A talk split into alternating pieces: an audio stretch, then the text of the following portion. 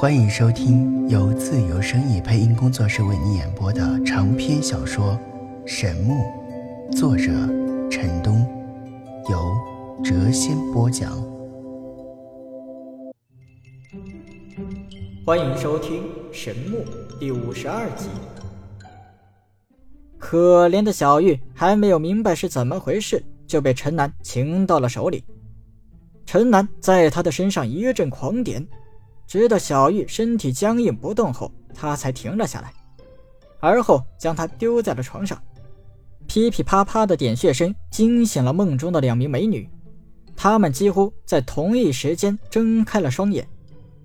当她们看到屋中站着一个男人时，本能的流露出惊恐之色。但他们还未来得及做出任何反应，就被陈南同时点住了穴道。当两女看清屋中之人是陈南时，又惊又怕呀。尤其是东方凤凰，在他的意识中，陈南是一个曾经冒犯过他的恶人。此时看到他闯进屋中，他一下子联想到了最坏处，吓得几乎快晕过去了呀。小公主也害怕不已呀。最近以来，她不仅栽赃陷害陈南。还煽风点火，鼓动神风学院的男生去追杀他，令陈楠是狼狈到了极点呐！小丫头，身材真是棒到了极点呐！陈楠冲着小公主不怀好意的笑了起来。直到这时，小公主才发现不妥，她身上的薄毯早已被踢掉在地，致使她大片雪白的肌肤暴露在外。此刻他是又羞又气呀，心中大骂陈南无耻的同时，也暗怪自己睡觉太不老实。看到陈南一屁股坐在了他的床上，小公主吓得呼吸都快要停止了呀。她不断的向东方凤凰的方向瞟去，示意陈南看向那里。陈南看的是有趣至极呀，忍不住笑了起来。东方凤凰气得差一点没背过气去啊。小公主居然在出卖他，要把他供给陈南。他狠狠地瞪了小公主几眼，看到陈南还坐在他的床上，小公主急得都快要哭出来了呀。随后，她可怜兮兮地望着陈南，同时不断地向东方凤凰努嘴。她哑穴被点，嘴巴活动不便，勉强的能够做出示意的动作。东方凤凰此时真快抓狂了呀！他若能够动，一定会对小公主施展出最狂暴的魔法。他暗恨小公主不讲义气。此时，他对陈南的恐惧反倒消除了不少。最终，陈南向小公主伸出了手掌。东方凤凰此刻虽然对小公主极度的不满，但也不由得对小公主深深同情。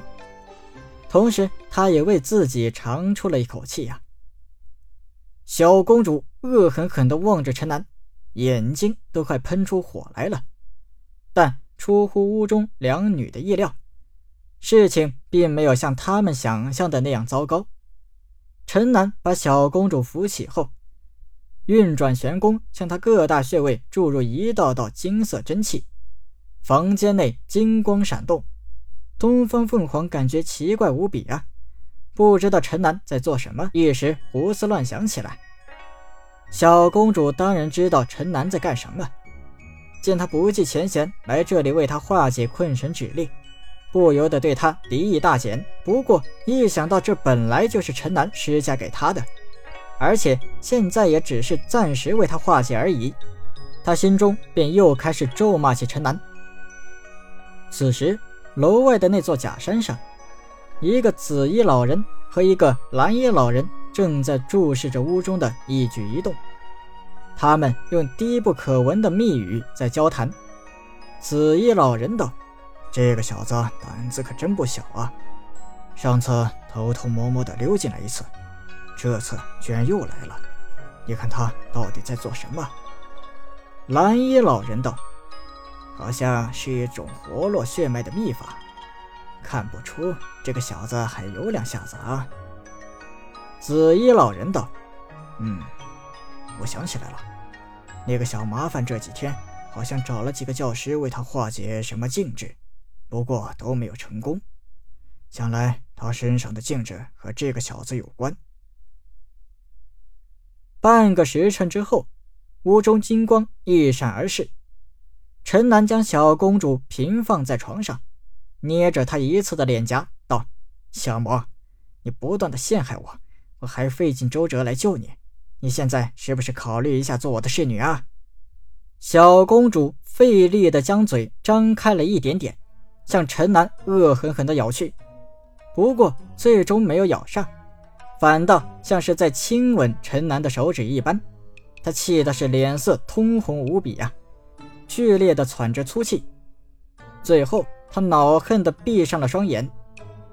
东方凤凰虽然比别人清楚一些，知道陈南和小公主不是真正的兄妹关系，但此时还是被他们之间的复杂关系给搞晕了。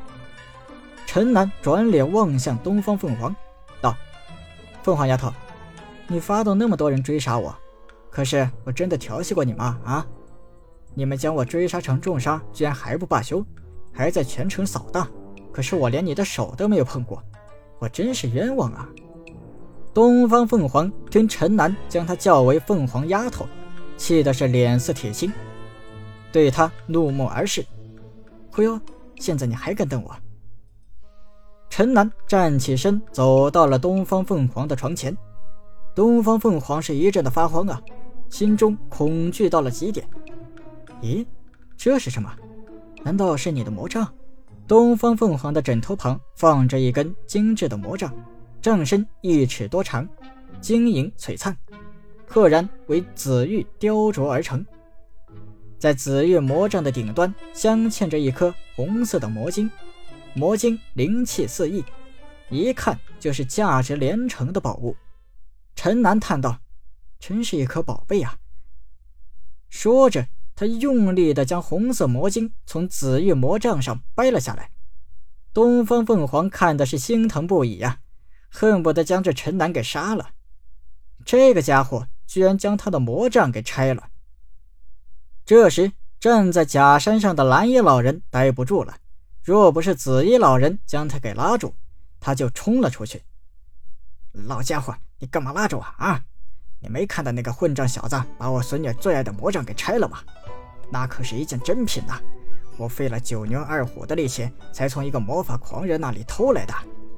哎呀，你你偷的东西你也好意思说？不就是一根魔杖吗？他又吃不下去，看看再说。看看这个小子的人品如何？哎呀，气死我了！真是气死我了！这个混账小子！陈南仔细地打量着红魔晶，道：“听说普通的一颗魔晶就一值很多钱，像这样的一个极品魔晶，一定可以卖一个好价钱吧？”说完，他将魔晶塞进了自己的口袋。东方凤凰的肺都快要气炸了呀！这个家伙居然将他的魔杖给拆了去换钱，简直是暴殄天物！当陈南将注意力从魔杖上转到东方凤凰的身上时，他不怀好意地笑了起来，道：“ 既然所有人都说我调戏过你，那今天我就让他名副其实吧。”东方凤凰闻言，吓得是脸色惨白，身躯不由自主地发出了轻微的颤抖。站在假山上的蓝衣老人再也待不住了，急着要冲上楼去，但……却被紫衣老人给一把抱住。哎呀，别冲动，别冲动啊！那个小子他不敢胡来，他在吓唬你孙女呢。蓝衣老人低声的怒道：“这个死小子，我早晚要让他好看。我一直对凤凰说，这魔法没用，很容易被人偷袭暗算，但他从来就是不听。这一次，我一定要强迫他学习一些武技不可。”陈南见东方凤凰露出了惊恐的神色，笑道：“别害怕，我还不至于那样没品。不过你若是再找人全城搜捕我，我可不能保证下次还能这样君子。”他虽然嘴上说自己有品是君子，但手下却没有闲着，将两女的衣服翻了个遍，最后找出几十枚金币揣进了自己的怀中。哎呀，穷啊！我的钱都被那个该死的副院长给掠去了，只好给你们借几个钱花花。”屋中两女惊愕地望着他，没有想到这个让他们感觉到惊恐的大恶人，竟然做起了小偷强盗。陈南走到小公主的床前，对着她的额头用力地敲了一下，道：“小恶魔，好好反省一下啊！什么时候愿意做我的侍女，我什么时候为你彻底的解开禁制。”小公主痛得想大叫啊，眼泪止不住的流了下来。她在心中将这陈南大骂了一百遍。陈南最后走到东方凤凰的床前，本想也敲他一下，但忽然临时改变了主意。他隔着薄毯，在他高耸的胸脯上用力抓了一把，而后打开后窗，如飞而去，只留下一道笑语在房间内飘荡。都说我调戏你，但我什么也没做。却被你和一群疯女人用魔法狂轰乱炸，现在收回一点力气吧。东方凤凰是羞愤欲绝呀，直欲抓狂。此时，一直站立在假山上的蓝衣老人再也忍不住了，一下子跃上了二楼。紧随他而来的紫衣老人一把抓住他的肩膀，低声道：“那个小子已经走了，你难道要这个时候进去？这样岂不是更尴尬吗？”蓝衣老人一阵的犹豫，而后跃上了楼顶，朝陈南离去的那个方向追去。紫衣老人见状，连忙也追了下去。喂，老汤，不要激动啊！我们几个老家伙不是说好了吗？只要这个小子不做出什么出格的事，我们暂时不惊动他。蓝衣老人道：“我呸！这个混账小子刚才调戏了我孙女儿，您没看到吗？这还不算出格？”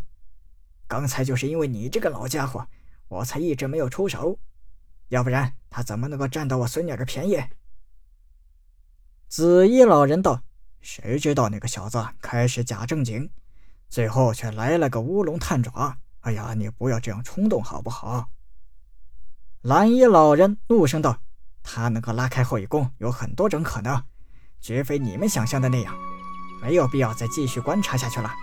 今天。”我一定要教训一下这个可恶的小子。”紫衣老人道。“我说老头，你难道想要将这件事给闹大吗？这样对你的孙女儿可没有半点的好处啊！”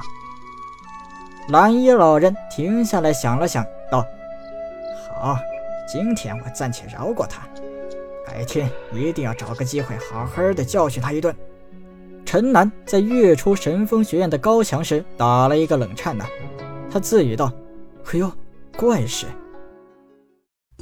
本集已播讲完毕，下集更精彩。